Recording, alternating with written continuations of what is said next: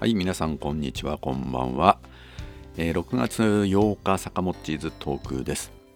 で今日はですね、えー、昨日の北日本新聞という富山の地元紙ですけども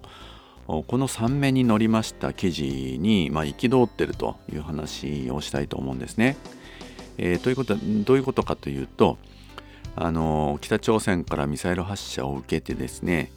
さあ今だとばかりにまあ、今の自民党与党勢力がこの北朝鮮ミサイルを利用して選挙で前進させようみたいなねこういう話だったので憤ってるわけですね、えー、この3面の大きな見出しは次のようにあります、えー、ミサイル政権に追い風？はてな。参院選へ危機訴え。北朝鮮対応で日本と。このような見出しになっています。で、リードをちょっと紹介したいと思うんですけども、えー、次のように書いてありますね。えー、岸田政権は北朝鮮による5日の弾道ミサイル同時発射を受け、えー、国難を突破できるのは与党以外にないと世論に訴える考えだと、えー、スケルノは危機が募れば国民は安定を求めて与党志向を強めるとえ政府高官ですね。との情勢認識。北朝鮮の強硬姿勢は参院選で政権への追い風になるとの見方が与野党に広がると、えー、こういう見出しがあるんですよね。ちょっと中身をちょっと見ていきますと、えー、このミサイル発射された直後ですね。5日の午前中に記者団から聞かれた岸田首相は次のように言ってると、えー、私が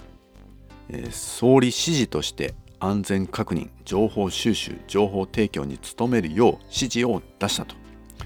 郡山駅に着いた段階で官房長官に電話で指示をしたと力説したと、え、指示を繰り返す首相からは参院選を前に指導力を示したいとの思惑がにじむと。いう、まあ、強い姿勢で臨んでるんですよというようなねことを示したかったようですよね。でさらにひどいのはえー、自民党の茂木敏光幹事長、えー、街頭演説で次のように言ってると、えー、ウクライナ危機に乗じた防衛力強化論に懸念を示した、えー、立憲民主党幹部の発言を取り上げて耳を疑う危機感も緊張感も全くないのかそういう政党に日本の将来を任せるわけにいかないとこき下ろしたと、まあ、このように記事にありますよね。で次に込み出しがあってですね大当たりとあるんですね、えー、与党には成功体験があると。2017年衆院選で当時の安倍晋三首相は北朝鮮の脅威に立ち向かうとして国難突破を叫び与党を勝利に導いたとあるんですね。確かにですね、まあ、国難突破の選挙だと言ってましたね当時ね、まあ、北朝鮮の脅威が国難だとそれから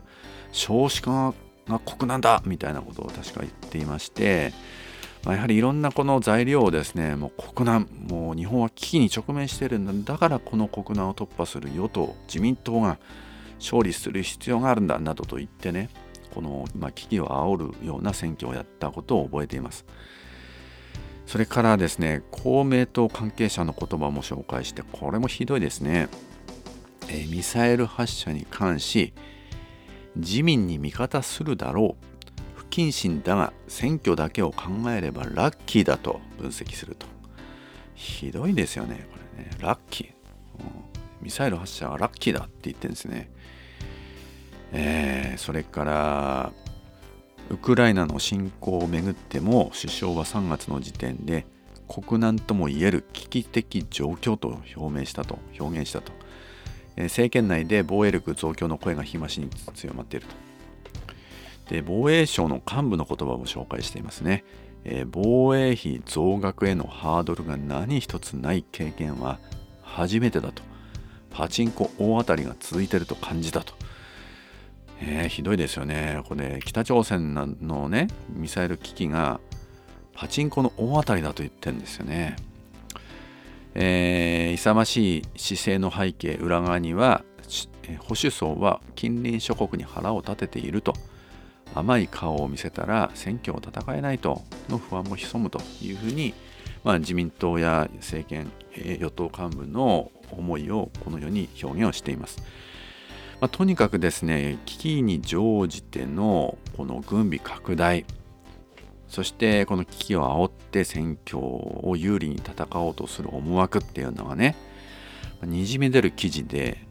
あのこの記事に憤ったというわけですね。まあ、記事に憤ったというか記事に書かれてる与党の姿勢に憤ったということなんですけどもひどい話ですね。であのこのねミサイル防衛、まあ、ミサイルが来て危ないという話なんですけど、まあ、この北朝鮮が8発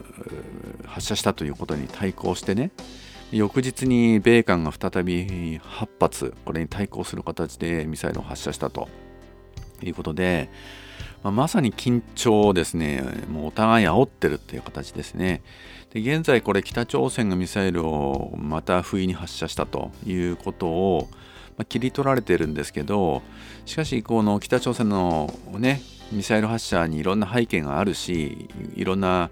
北朝鮮としての思惑、まあ、国際社会の中での軍事的プレゼンスを高めたいとかいろんな思惑があると思います。で、まあ、今回のミサイル発射の前にも米韓が軍事演習をしているわけですよね。だからあの危険な国であることは間違いないんですけれどもだからといってこの緊張をね煽るみたいなことをやってるっていうこともやはりまた問題があると思うんですね。だからやられたらどうするやられたらどうやってやり返すみたいなこんな話でいいのかと。で日本の場合はもうこれ以上ねこの危機に対抗できないのではまずいじゃないかといってミサイルの迎撃体制をこの間強化しようとしてきたとしかし迎撃には限界があるんだとあのたくさん飛んできたらもう撃ち落とせないんじゃないかと。だから撃ってくる基地を攻撃する必要があるんだと。しかしその基地をですね撃ち始めた後攻撃しては間に合わないんだと。だから撃とうとしてるその撃つ前にね撃とうとしてる。その撃とうとしてるその撃てよと。ミサイルを飛ばせと言って指揮をする、まあ、命令する。指揮統制機能を叩くのが一番効果があるし日本の防衛にとってこの必要なんだみたいなねこれがまあ今日のこう敵基地攻撃能力、まあ、反撃能力と言い換えてますけれども、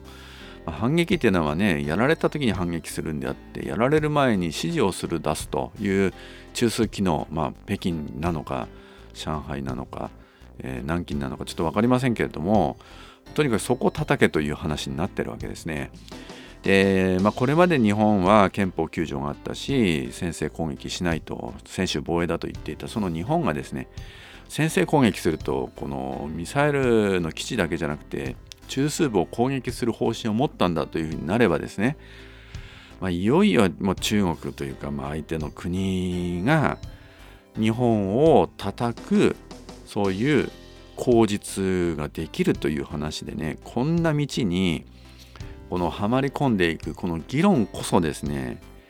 この非現実的であり、えー、国難をですね助長する国難を生み出す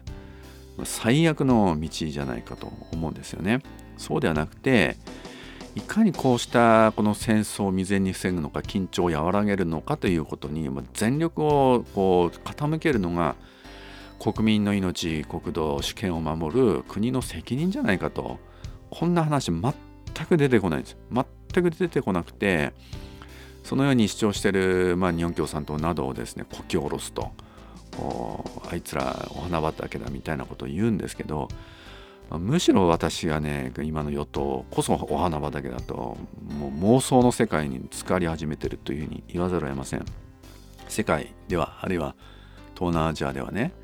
あのベトナム戦争の教訓を生かして地域でさまざまな対立はあるけれどもこの対立を戦争にさせないための枠組みとしてこの ASEAN の皆さんがもう7年努力されてそして東南アジアの友好協力条約を結んで、まあ、TAC というものを結んでそして戦争を絶対させないようにもう徹底的に話し合いをしてあその地域ではもう年間1000回年間1000回ですよ。毎日3回ぐらいもうさまざまな交渉対話会議をやってると。いう話なんですけれどもやはりそうやってですねこのいろいろ対立のある文化もこの経済力も宗教も国の成り立ちも違うそういう国々がこの外交交渉を話し合いをするっていうことによってさまざまな理解を深めまた違いを認め合いっていうねこのことがやっぱり戦争させない力になってるっていうことを、まあ、こう証明してるわけですよね。でこの東アジアサミットというものがこの ASEAN の国々とそして中国やロシアアメリカや日本や韓国こういった国々も混じって行われている東アジアサミットというこの枠組みがまた現にあるわけでね。やっぱりその枠組みを話し合いによって軍事的緊張を取り除くっていうそういう枠組みとして発展させるためにどうやって力を尽くすのかと。これが日本に問われてることだと思うんですよね。この中国だとかロシアだとかアメリカだとかまさに緊張関係をこうお互いこのね高め合ってる緊張を高め合ってるようなグループに日本がどっぷり使っていくんじゃなくてむしろそういう国々をやっぱり抑え込んでね君たちちゃんとそのね戦争を煽るのやめなさいと核兵器威嚇やめなさいとミサイル発射やめなさいっていうこれをですねやっぱり主張して平和な議論をリードするのが日本の役目ではないかとこのように思います。え今日は6月8日坂本チーズトークでした。お聴きいただきましてありがとうございました。